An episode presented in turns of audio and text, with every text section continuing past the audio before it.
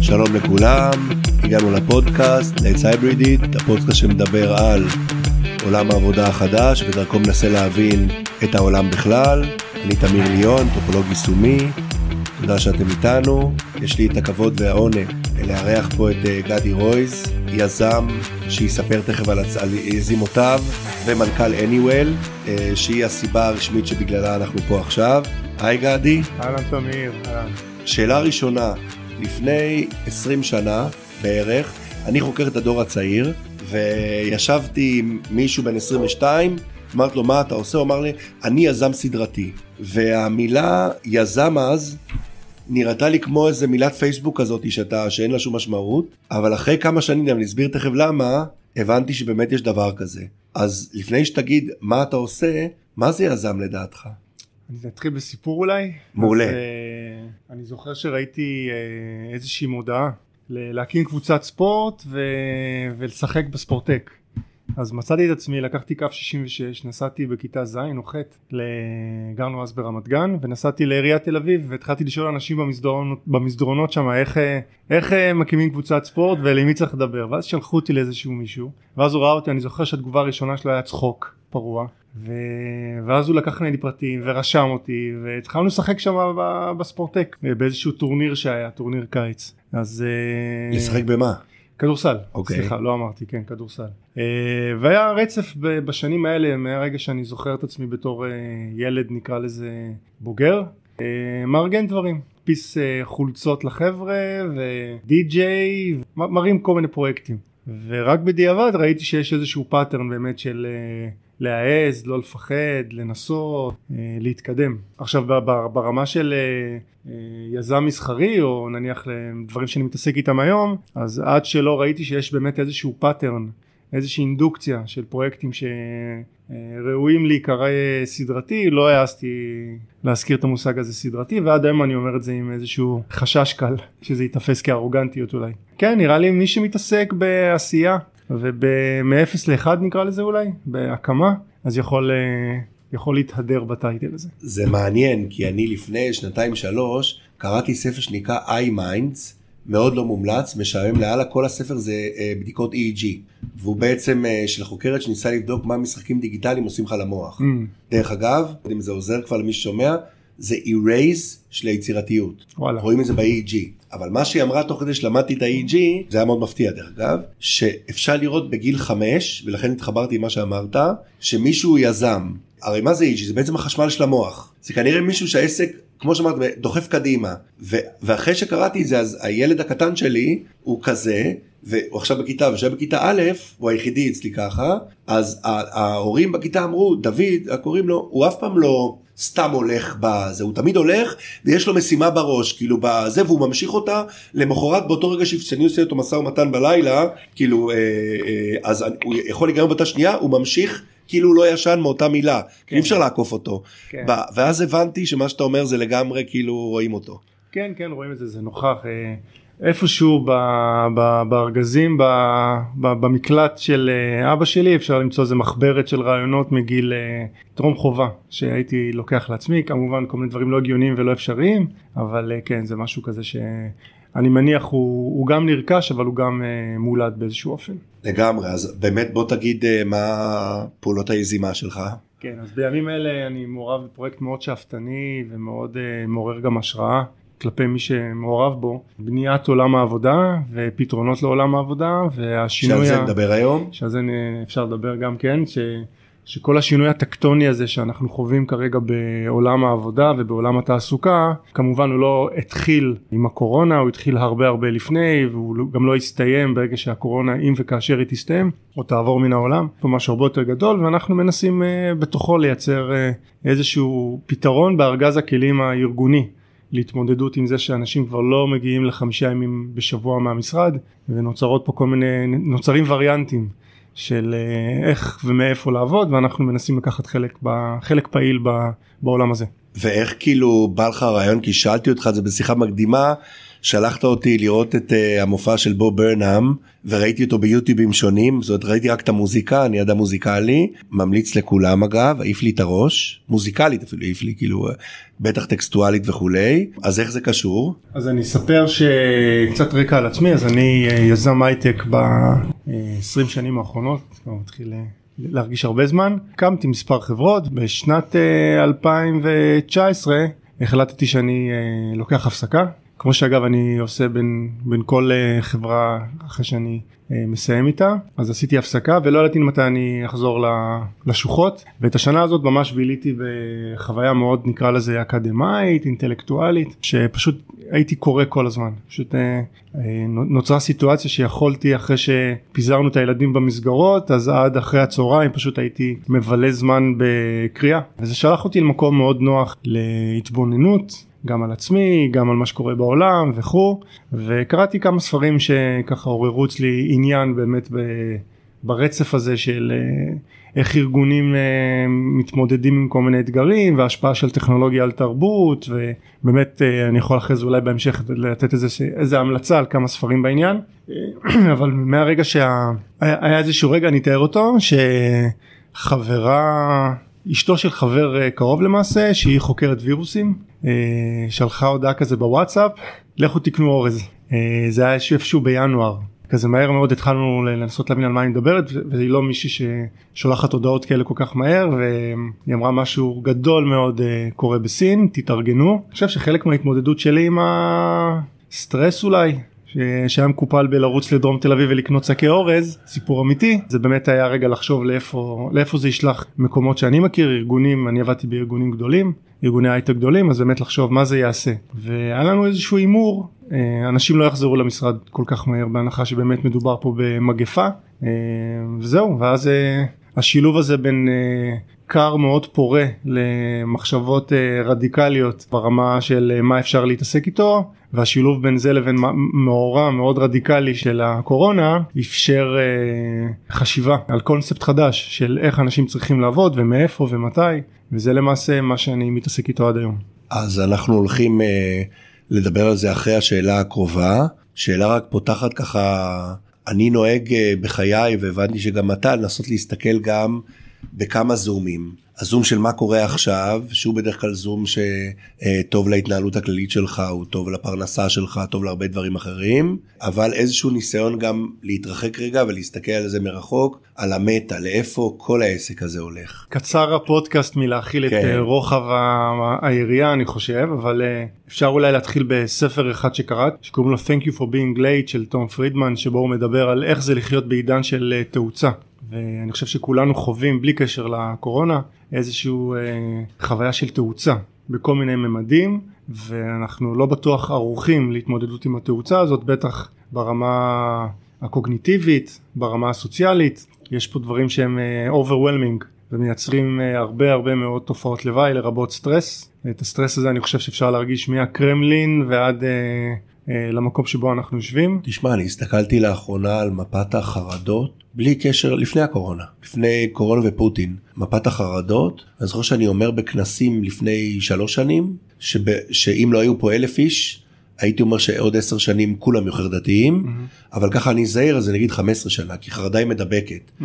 ואז יש לך באמת תחושה שמשהו פה לא מתאים זאת אומרת אנחנו לא מתאים לסיטואציה. כן.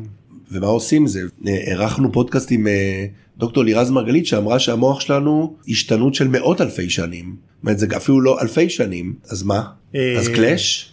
כי כרגע זה קלאש. קלאש ואנחנו מתים ממנו. כן אז כרגע אני אני, אני בתור בן אדם אה, שתופס מעצמו אופטימיסט אה, יש כל מיני תיאוריות. אני לא ארחיב עליהם כי אני גם לא מבין גדול בתיאוריות האלה אבל תיאוריית הסינגולריות שמדברת על זה שיקרה משהו מאוד מאוד מדי כמה שנים קורה משהו מאוד מאוד גדול שבעקבותיו יש שינוי מהותי באופן שבו אנחנו כהומו ספיינס מתמודדים עם השינויים האלה אז יש כזה שינוי שאולי כבר התחיל אנחנו לא יודעים אפרופו המטה של הדברים אבל זה בהחלט אה, ברמה הטכנולוגית קרה קורה יקרה. אני חושב שזה קרה מזמן דרך אגב השאלה מתי הסינגולריות תבוא כן. למי שלא מכיר זה בעצם אם אני אגיד מילה אחת אה, זה כאילו המטריקס מתי המטריקס במובן הפשטני מתי המכונות ינהלו פה את העניינים כל מי שאתה אומר לך זה יקרה עוד תשאל אותו תגיד לו אוקיי תן לי את הסמארטפון שלך עכשיו שבוע. כן בדיוק. Uh, המופע של בו ברנהם הוא, מדבר על זה, יש, איזה סצנה, אגב מי שלא מכיר זה ספיישל בנטפליקס מומלץ לכל מי שרוצה להבין מה עובר במוחם של המילניאלס. אז מדובר בבן אדם מאוד כישרוני, סטנדאפיסט שהיה תקוע בבית שנה וצילם את עצמו, אפשר להגיד מאבד את זה לאט לאט, והכל בצורה מאוד רהוטה, מאוד uh, ויזואלית, מאוד מופקת, שווה, ויש איזה רגע שהוא אומר, האם אפשר שעה שכולנו נהיה בשקט? רק שעה אחת שכולנו נשתוק. Uh, וזאת שאלה טובה, אני לא חושב שאנחנו יכולים לשתוק שעה. אני אגיד לך ש... כחוקר אה, צעירים ונוער אז הרבה פעמים אני לא זוכר אם דיברתי איתך על זה שאתה רואה שתמיד שנוער הולך איתו אז תמיד יש מוזיקה. אז יש לזה שתי למה זה למה יש מוזיקה א' הם יכולים אוקיי, יש להם טלפון.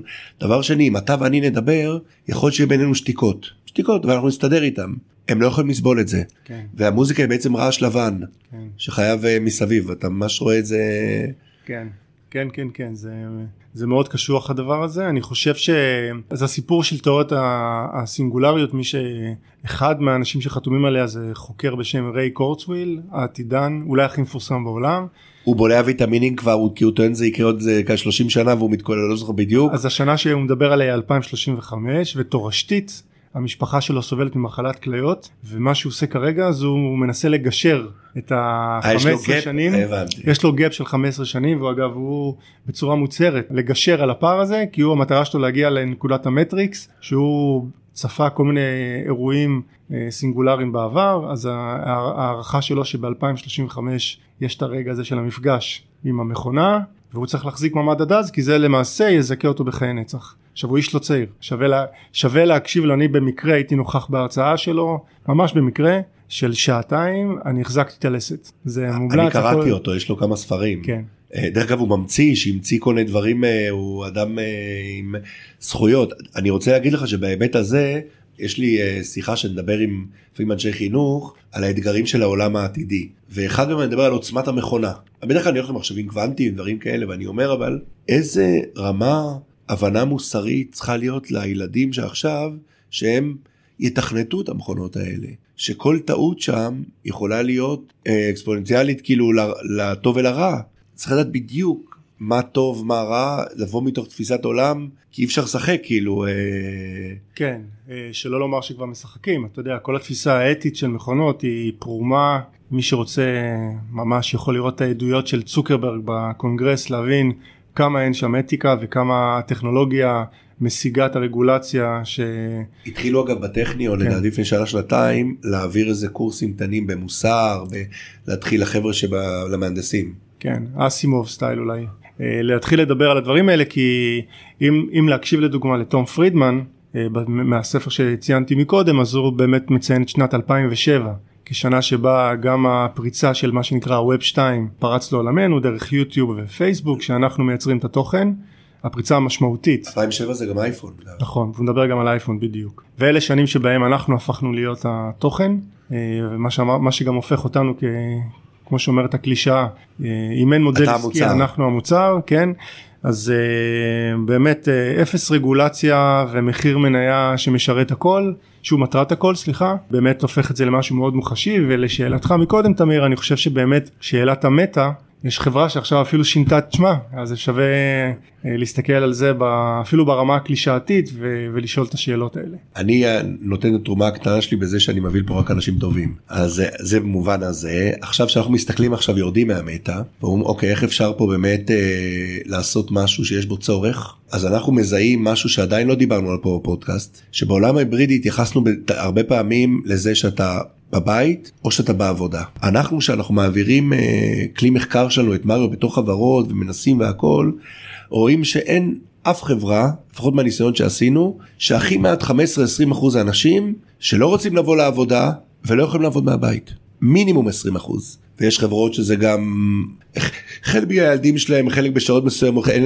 אין להם קו אינטרנט טוב בבית. היום אתה בודק, אה, פעם כתבתי שלבדוק היום, פעם בודקים את הזרם של המים, בודקים את הזרם של האינטרנט שאתה בהרבה מאוד סיבות, חלק אגב מדבר על הבדידות, שקשה לו מאוד, בחלק, דרך אגב, כי הרצתי בחלק מהחברות הגדולות שאנחנו מכירים, אה, שלא עבדו פה כל הקורונה, היו אנשים, זה כזה סוד גלוי למי שהיה בפנים, שהיו מגיעים, החברה סגורה, כן, עם שומרים, עם פתק, מה שנקרא מהפסיכיאטר, וישבו ועבדו בחללים האלה כי הם לא יכולים לעבוד אה, נפשית מהבית כאילו לבד מי שמכיר כאילו בחברות הגדולות המוכרות לכולנו אז מהרבה מאוד סיבות יש אנשים ששני המקומות האלה של העבודה לא רוצים לנסוע ולא רוצים להיכנס כי סך הכל העולם החדש הוא אמור להיות טוב לנו ברמה מסוימת לא יכולים לעבוד מהבית שלהם וצריכים מקום אחר.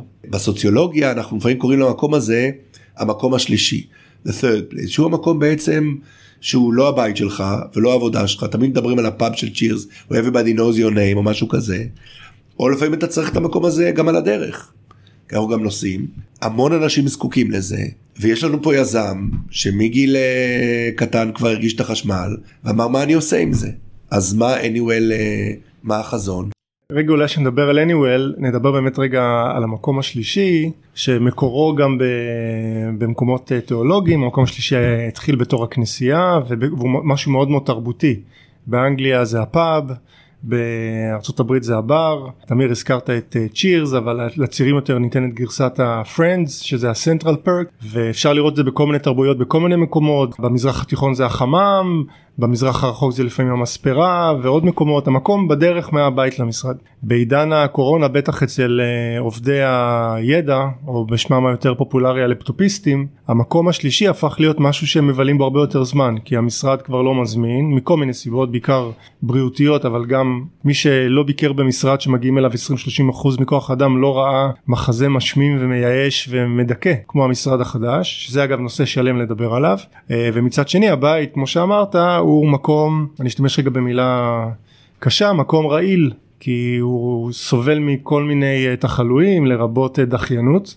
וגם אה, שזה בית זה מקום שישנים בו זה מקום שיש שם ילדים כביסה ואין שם חוויה סוציאלית מעולה בטח לא לבלות בה חצי מהקריירה שלי moving forward. והתוצאה היא שהמקום השלישי מפוצץ באנשים לא באים של בתי מלון הספרייה שממנה אנחנו מקליטים את הפודקאסט הזה בתי קפה הכל מלא בלפטופיסטים וזה משפיע זה משפיע גם על המרקם של הלפטופיסטים. שבוע שעבר בדה מרקר הייתה כתבה ענקית עם כמות uh, טוקבקים אדירה סביב זה שבתי קפה לא רוצים יותר לפטופיסטים. הבוקר שלחו לי uh, uh, שלט שתלו באיזה בית קפה שאנחנו עובדים איתו עוד שנייה אני אספר שאומר שרק ללקוחות anywell סליחה לפטופיסטים מוזמנים להוריד את האפליקציה של anywell כל האחרים מתבקשים uh, לא, לא, לא להישאר עם לפטופיסט עם, לפ, עם לפטופ פתוח כי באמת משהו במרקם שם זז אפרופו שינויים טקטונים במקום השלישי. אז אפשר לראות uh, איך הדבר הזה גם מגיע למקום השלישי. ומה שהניואל עושה במשפט אחד זה מאפשרים חברות uh, להציע מקום לעבוד ממנו ליד הבית של העובדים והעובדות. כי המחשבה שלנו נשענת על ההבנה שעד לפני בערך שנתיים המשרד היה האבן מכה או, או כמו ששמעתי בהרצאה שלך תמיר הטוטם נכון? יש את כן. הדבר הזה שקורה לכולם להגיע. אז זה מה שהיה עד לפני שנתיים. בשנתיים שהיינו uh, בבתים אז uh, משהו התנהגותי בנו השתנה. ועכשיו החברות מציעות לנו מודל היברידי שאגב המילה היברידי היא, היא אנחנו נדבר עליה אולי עוד רגע אבל ככה הם קוראים לזה שזה אומר אנחנו מרשים לכם לעבוד גם מהבית וגם מהמשרד. אבל פה מתחילה התקלה כי הטענה שלנו היא שהבית לא משרת את הצרכים הארגוניים ונדרשת חוויה הרבה יותר גמישה הרבה יותר סוציאלית הרבה יותר מותאמת למה שמבקשים מאיתנו כעובדים לעשות מחוץ למשרד והבית הוא לא המקום האופטימלי לזה אפילו הוא מקום לא טוב לחוויה הזאתי ואם רגע ניגש למילה היברידית מי שיסתכל רגע. אגב אני כן. אעצור אותך ואגיד בנתונים שלא ממש רואים את זה זאת אומרת המצב לכאורה ההיברידי היה אמור להוריד את הסטרס ולהשפיע וכרגע המצב בעולם הוא בדיוק הפוך mm. יש עלייה.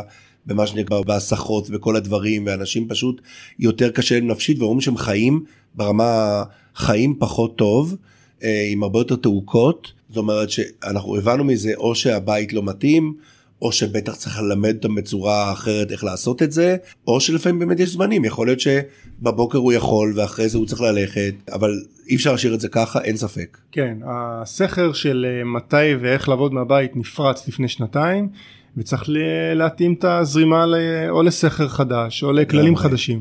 אבל אם, אם רגע נחשוב מה, מה המושג היברידי בעצם אומר הוא לא אומר חצי חצי בין שני דברים. מה שהוא אומר זה זן שלישי זה המשמעות של היברידי. ו, וזה ממש מתכתב עם המושג the third space או the third place וזה למעשה מה שאנחנו מנסים לעשות להפוך את המקום השלישי למקום היברידי. אה, ואגב מקום שלישי זה לא רק אה, בתי קפה או מקומות שהם אה, קולים אלא גם חללי עבודה שכונתיים ומקומות יותר מסודרים בוא נקרא לזה לחוויית עבודה שהיא ישיבה שהיא פגישת צוות של one on one בצורה שהיא פרטית. אז אנחנו כן מנסים לגייס את המקומות האלה כמובן בצורה שתעשה היגיון כלכלי למארחים. איך זה עובד? נגיד אני כעובד או אני כבית קפה או כל מקום כזה איך, איך זה מתקיים? אני בוא נגיד אני כעובד מה אני החברה שלי תסביר אתה אחי. החברה קונה קרדיט של שעות לעובדים והעובדים משתמשים בשעות האלה בשביל לקבוע פגישות צוות בשביל לקבוע זמן שלי עם, ה, עם הלפטופ רק לעבוד לסדר דברים בשביל פגישות בשביל הזמן שאנחנו אני ואתה יושבים ומדברים פה אפשר הכל לעשות בצורה יותר מסודרת שתייצר שת, גם כן משהו שנגרע מאיתנו בתקופת הקורונה וזה ודאות. אז אנחנו מייצרים פרדקטיביליות צפיות בזה שאם אני ואתה מזמינים שולחן לשבת אה, שעתיים ולעבוד הוא יהיה. הוא יהיה הוא יחכה לנו עם חשמל ווי פיי וקפה ושתייה ואוכל וכל מה שצריך בשביל שהחוויה שלנו תהיה מאוד פרודוקטיבית וגם סוציאלית. גם ל... ויטמין D אם אפשר בדרך שאנחנו מגיעים למקום ליד הבית. אה, פגישה עם, עם אותם פרצופים אותם מארחים ואותם קבועים שבאים ויושבים איתי וחוויה של הווטר קולר צ'אט אותה חוויה שבעצם מייצרת אה, יצירתיות. יצירתיות בדיוק כן. גם לזה לדעתי אפשר להקדיש לזה פודקאסט שלם לאיך מייצרים איך, איך בונים סביבה יצירתית. אה, אפל הם היו מהראשונים שידעו לעשות את זה בצורה סדרתית. האמת שלפני אפל פיקסאר אז סטיב ג'ובס המנוח הוא היה אולי אחד האנשים הכי יצירתיים בעת הנוכחית והוא דאג לייצר setting לייצר איזשהו בסיס יצירתיות אגב אחד מהדברים הראשונים שהוא עשה זה שירותי יוניסקס שירותי יוניסקס רצה שתהיה איזושהי חוויה אקראית של מפגשים ושל שיחות כמה שיותר.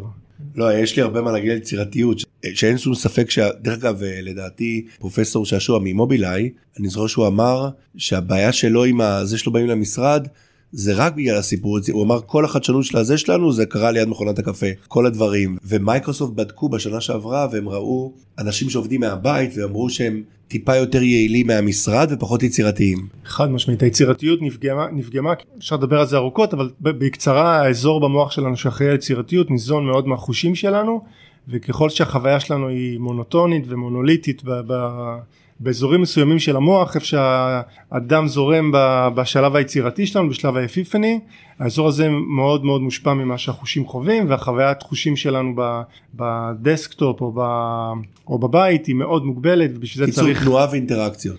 תנועה אינטראקציות חושים שמופעלים ריח של קפה זה דברים שמה שאנחנו שומעים הרעש הרקע שיחות רקע אלה הדברים שמייצרים יצירתיות וזה יש חסך גדול מאוד בעולם לשיחות מסדרון ושיחות קפה.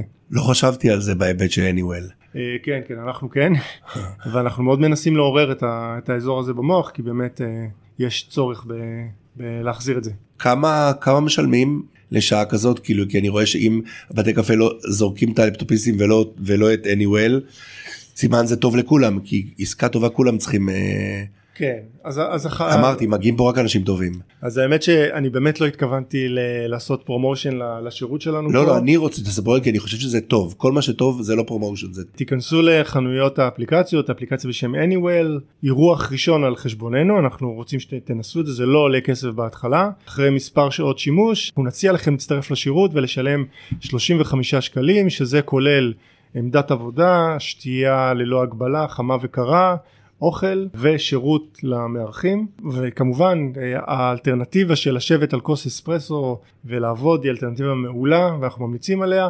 מי שרוצים ויכולים להרשות לעצמם לחוויה שהיא יותר סודרת ויותר עסקית נקרא לה מוזמנים להתנסות וכמובן לשלוח לנו פידבק זה הכי חשוב. אנחנו רוצים uh, להשתפר. זה טיפ ללקוחות anywell uh, שמחבר חושים. יש המון מחקרים על חושים בשנים האחרונות. היה מחקר מקום ליד שיקגו שמאוד מעניין שבעצם בדק איך זה משפיע על העמדות שלך, חיוביות וכולי, והוא בעצם נסע שסטודנטים מגיעים לעשות המון ניסויים, והעוזרת מחקר של הפרופסור חיכתה למטה, אמרו זה בניין מסובך, וכשנכנס הסטודנט, היא הייתה עם תיקים, תיקיות ביד אחת, וכוס שבחצי הפעמים זה היה כוס עם משקה מאוד חם או משקה מאוד קר, ואז בעצם לא היה לה יד ללחוץ על המעלית, אז היא אמרה לו, תחזיק רגע את הכוס, ובעצם זה היה הקטע, הוא החזיק את הכוס, היא לחצה, ובעצם הוא היה עם הכוס הזאת עד שהוא נכנס לחדר ואמרה לו תודה רבה, ואז שאלו אותו, מה אתה חושב על הבועה, מה אתה חושב על מרצדס, על כולם, בצורה מובהקת.